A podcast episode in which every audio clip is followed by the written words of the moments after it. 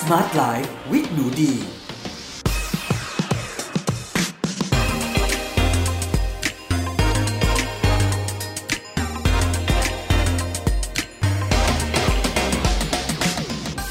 วัสดีค่ะ ยินดีต้อนรับเข้าสู่ Med Listening Podcast ในรายการ Smart Life with หนูดี กับดิฉัน หนูดีวนิษาเรซ และสำหรับวันนี้นะคะ เรามาพบกันใน episode ที่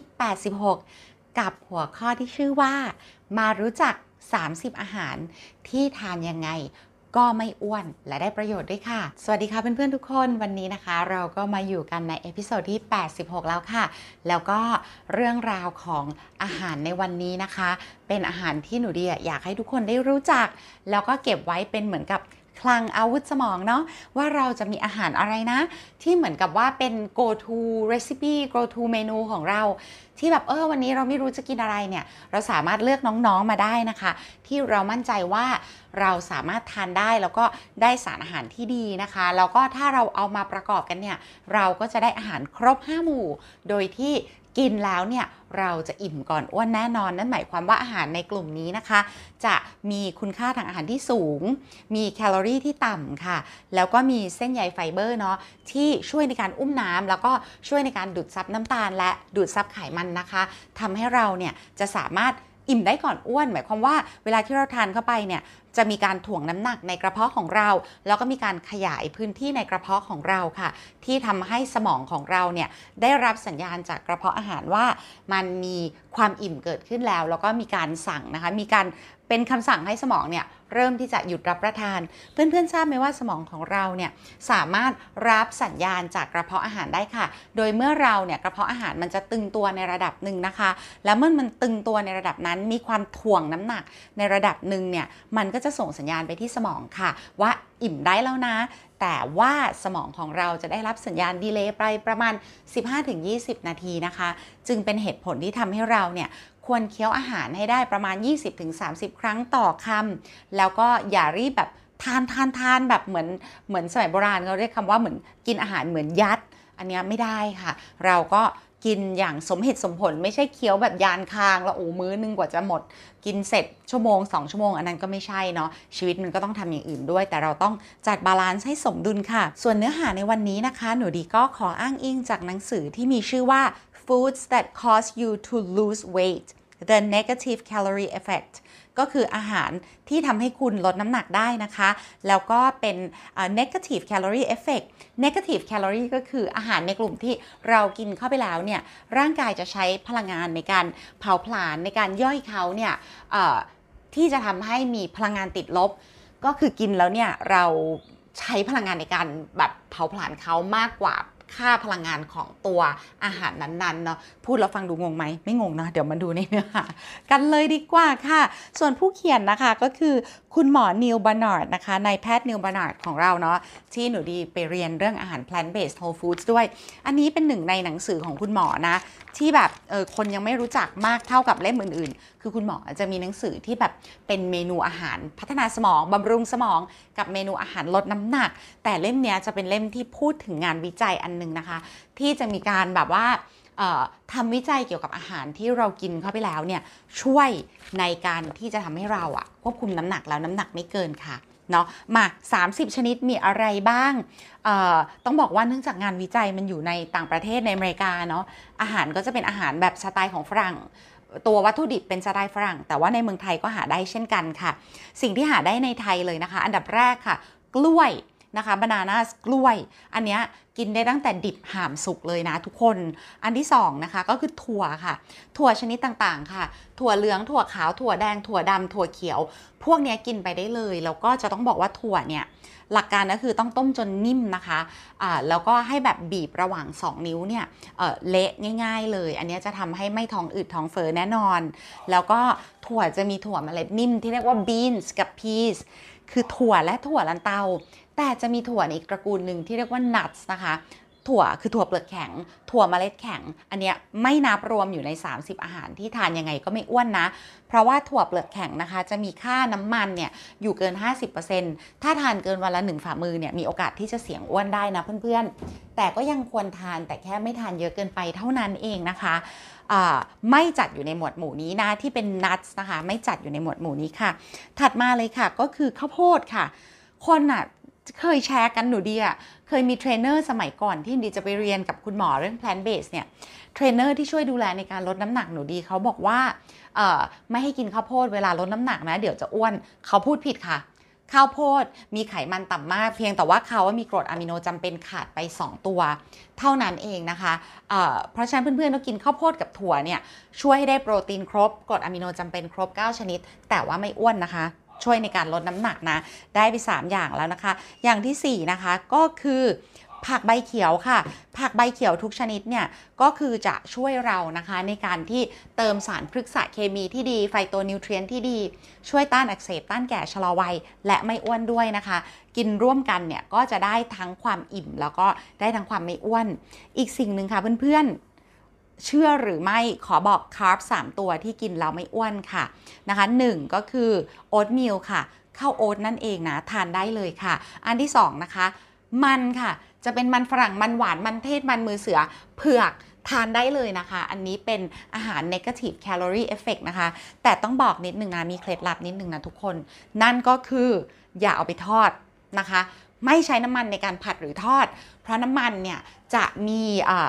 เคแคลค่าแคลอรี่นะคะ ที่ 1 กรัมจะมีอยู่9เคแคลแต่ว่าอาหารที่เราแชร์กันในวันนี้เนี่ย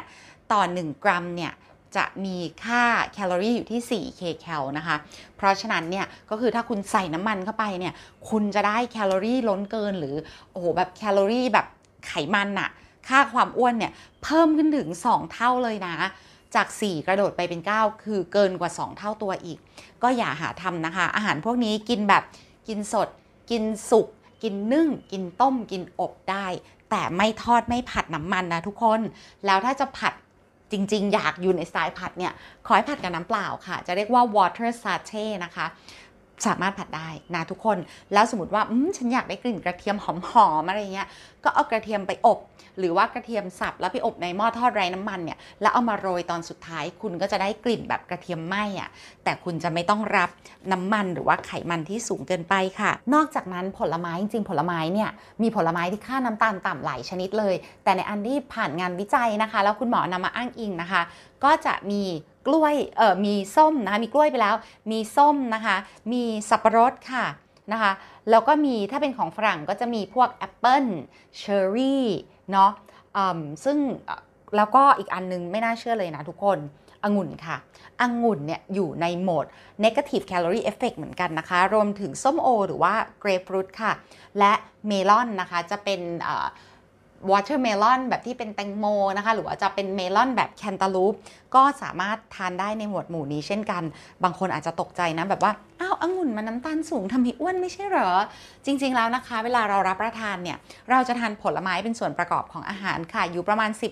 10-15%ของมื้ออาหารเท่านั้นเอง แล้วก็ที่สำคัญนะ ผลไม้เนี่ย เขาจะมาพร้อมกับเส้นใยไฟเบอร์ เพราะว่าเราจะกินเต็มลูกถูกไหม ตัวเส้นใยไฟเบอร์ในผลไม้เนี่ยจะช่วยในการดูดซับน้ำตาล ไม่ให้ซึมเข้าสู่กระแสเลือดเร็วเกินไปค่ะ เพราะฉะนั้นเพื่อนๆ ไม่ต้องกลัวนะว่าเออเราไม่ได้เป็นแบบฟรุตเทเรียนทุกคนแบบที่เขาแบบจะมีคนกลุ่มหนึ่งในโลกที่เขาจะกินแค่ผลไม้เท่านั้น เราไม่ได้เป็นฟรุตเทเรียนนะ เราไม่ได้กินแบบ ผิดสัดส่วน และกินแบบโอ้ร้อยเปอร์เซ็นต์ของมื้ออาหาร เรากินเป็นองค์ประกอบ สวยๆ กลมๆ ร่วมกันนะ เรียกว่าเดินทางสายกลาง อันนี้ไม่ต้องกลัวนะคะ สามารถทานได้เลยค่ะ นอกจากนี้นะคะ ผักอื่นๆ มีอะไรบ้างที่สามารถทานได้อยู่ในหมวดหมู่นี้ เราได้สารอาหารสูงด้วยค่ะ บรอกโคลีค่ะกะหล่ำปลีเนาะ ดอกกะหล่ำค่ะ เซอร์เรอรี่นะคะ หรือว่าพวกต้นหอมต่างๆ ค่ะ รวมถึง แตงกวาแล้วก็แครอทด้วยเนาะแล้วก็ผักนะคะ เช่นผักโขมสปินิชแล้วก็มะเขือเทศค่ะ คือพูดรวมๆนะ เนี่ยคือของที่เราสามารถหาซื้อได้ไม่ยากทั่วไปเลย แต่ว่าถ้าจะเชื่อมโยงเป็นความรู้ในสไตล์ไทย ๆ นะคะ หนูดีคิดว่าผักของไทยเนี่ยสามารถจัดอยู่ในหมวดหมู่นี้ได้เยอะเลยค่ะ เช่นผักขี้เหล็กนะคะ แกงขี้เหล็ก ผักบุ้งของเราเนาะผักที่หนูดีชอบปลูกในสวนนะคะ เช่นผักโสมไทยนะคะตำลึงตำลึงหวานที่มีอีกชื่อว่าบุษบาริมทางค่ะ ผักชายานะคะ หรือว่าคณะเม็กซิกัน จริงๆ พวกนี้สามารถเอามากินอยู่ในหมวดหมู่นี้ได้เลยนะ เพียงแต่ว่าในงานวิจัยเขาจะโฟกัส 30 อาหาร 30 ชนิดที่ได้กล่าวมา แต่เพื่อนๆ สามารถใช้ความรู้ตรงนี้เป็นเหมือนสปริงบอร์ดอะให้แบบเราสามารถเชื่อมโยงว่าอ๋อ ถ้าเป็นผักใบเขียวนะอ่าตรงนี้เนี่ยงานวิจัยเนี่ยเขาอาจจะไม่ได้พูดถึงเคลเขาอาจจะไม่ทำวิจัยตรงนี้ แต่เราเชื่อมโยงได้ว่าถ้ามีผักโขมสปินเนชถ้ามีบรอกโคลี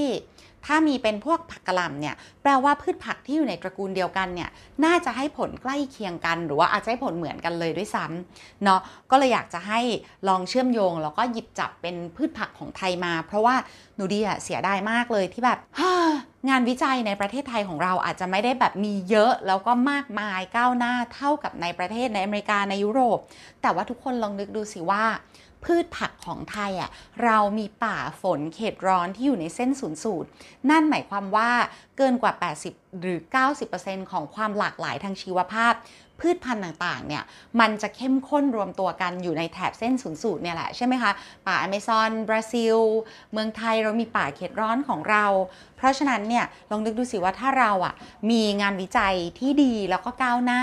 มีทุนสนับสนุนเยอะๆ จากรัฐบาล จาก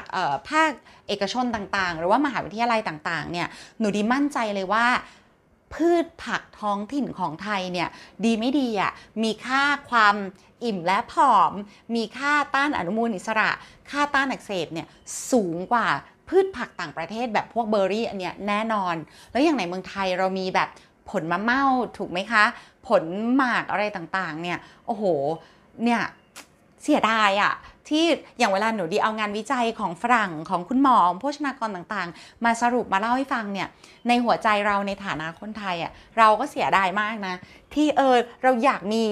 Data มีคลังข้อมูลงานวิจัยเยอะๆๆๆที่เป็นของไทยเลย แล้วก็บอกว่าเนี่ยแหละของไทย แต่จริงๆของไทยก็มีนะคะ เพียงแต่ว่ามันไม่ได้ดังระดับโลก แล้วก็ไม่ได้แบบออกมาให้เราแบบ สามารถเอามา reference ได้มากมายขนาดนั้น เท่าที่ดีไปอ่านไปศึกษาเนี่ยค่ะ ก็จะอยู่ในหมวดหมู่ของสมุนไพรไทยเนาะ เช่น แต่วันนี้เราพูดถึงอาหารที่กินแล้วแบบ negative calorie effect เนี่ยกินแล้วแบบอิ่มก่อนอ้วนกินแล้วแบบกินเท่าไหร่ก็ไม่อ้วนประมาณนี้ แต่แต่ว่าจะบอกว่า ในอนาคตอะก็อยากจะมาเล่าเพิ่มเติมนะ เช่นแบบพวก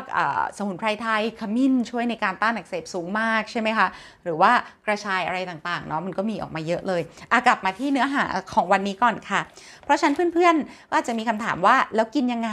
อะตัวหนูดีเองนะคะ วิธีการรับประทานของหนูดีค่ะ ถ้าเป็นในกลุ่มของถั่วเนี่ยต้องบอกนิดนึงว่าหนูดีทานถั่วทุกวันจะอยู่ในรูปถั่วเต็มเมล็ด อยู่ในรูปเทมเป้อยู่ในรูปเต้าหู้อยู่ในรูป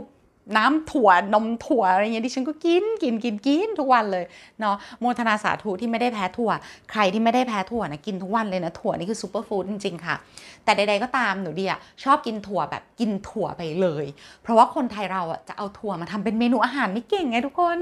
อย่างก่อนหน้านี้หนูดีจะคิดว่าแบบเออต้องทำแกงถั่วทำแกงดาวทำแบบแกงกะหรี่ใส่ถั่วทำนู่นทำนี่ ตอนนี้คือดิฉันก็แบบบรรลุแล้วซาโตริแล้ว ก็คือคิดว่าทำแบบเ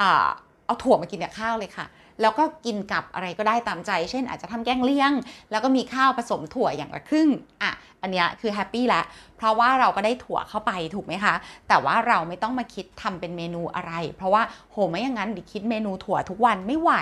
แต่ว่าเราควรกินถั่วทุกวันไงเพราะฉะนั้นก็กินแบบนี้เลยจ้า หรือว่าแบบผักบรอกโคลีโอมาก่อนต้องแบบบรอกโคลีผัดกุ้งอะไรเงี้ยอ๋อดอกกระหล่ำดอกกระหล่ำผัดนู่น ผัดนี่ผัดเบคอน ตอนนี้ล่ะคะดิก็คือ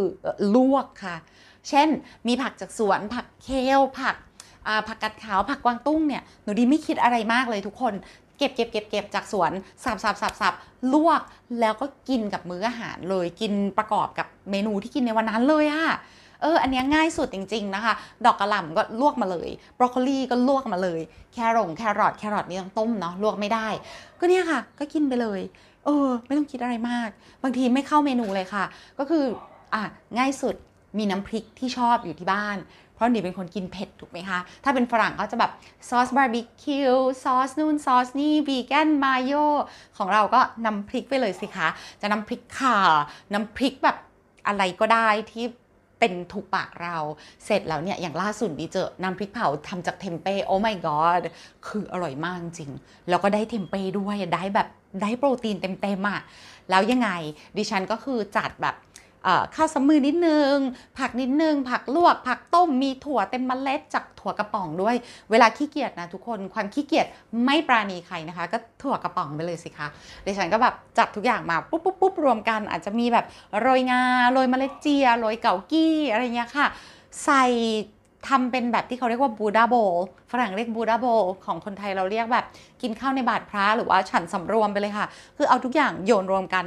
ในชามหนึ่ง แล้วก็โรยฝรั่งก็จะโรยซอสใช่ไหมคะราดซอส ของเราก็โปะน้ำพริกคลุกๆแล้วก็กินเลยค่ะ ก็จบง่าย ๆเลย แล้วก็สารอาหารครบอิ่มอร่อย และที่สำคัญที่สุดประหยัด เออ มีอันนึงที่แบบทำร้ายจิตใจดีมากทุกคน